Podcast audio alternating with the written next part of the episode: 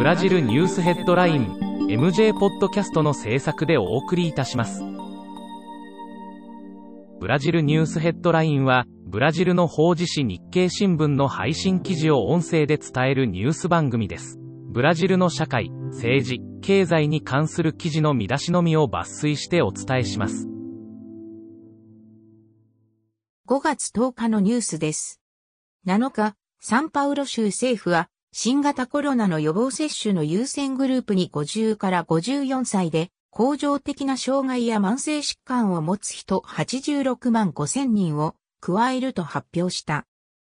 9日、ボーソナロ大統領が連邦議会での農業部門の支持を取り付けるために30億レアルの公金を非公式に使用していた疑惑が浮上した。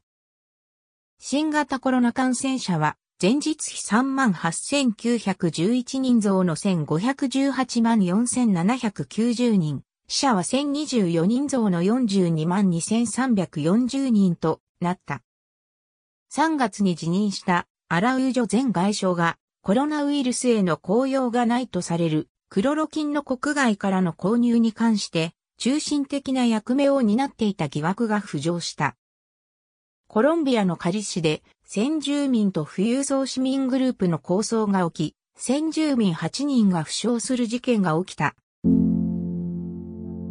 日経新聞サイトでは最新のブラジルニュースを平日毎日配信中。無料のメールマガジン、Twitter、Facebook、Instagram から更新情報をぜひお受け取りください。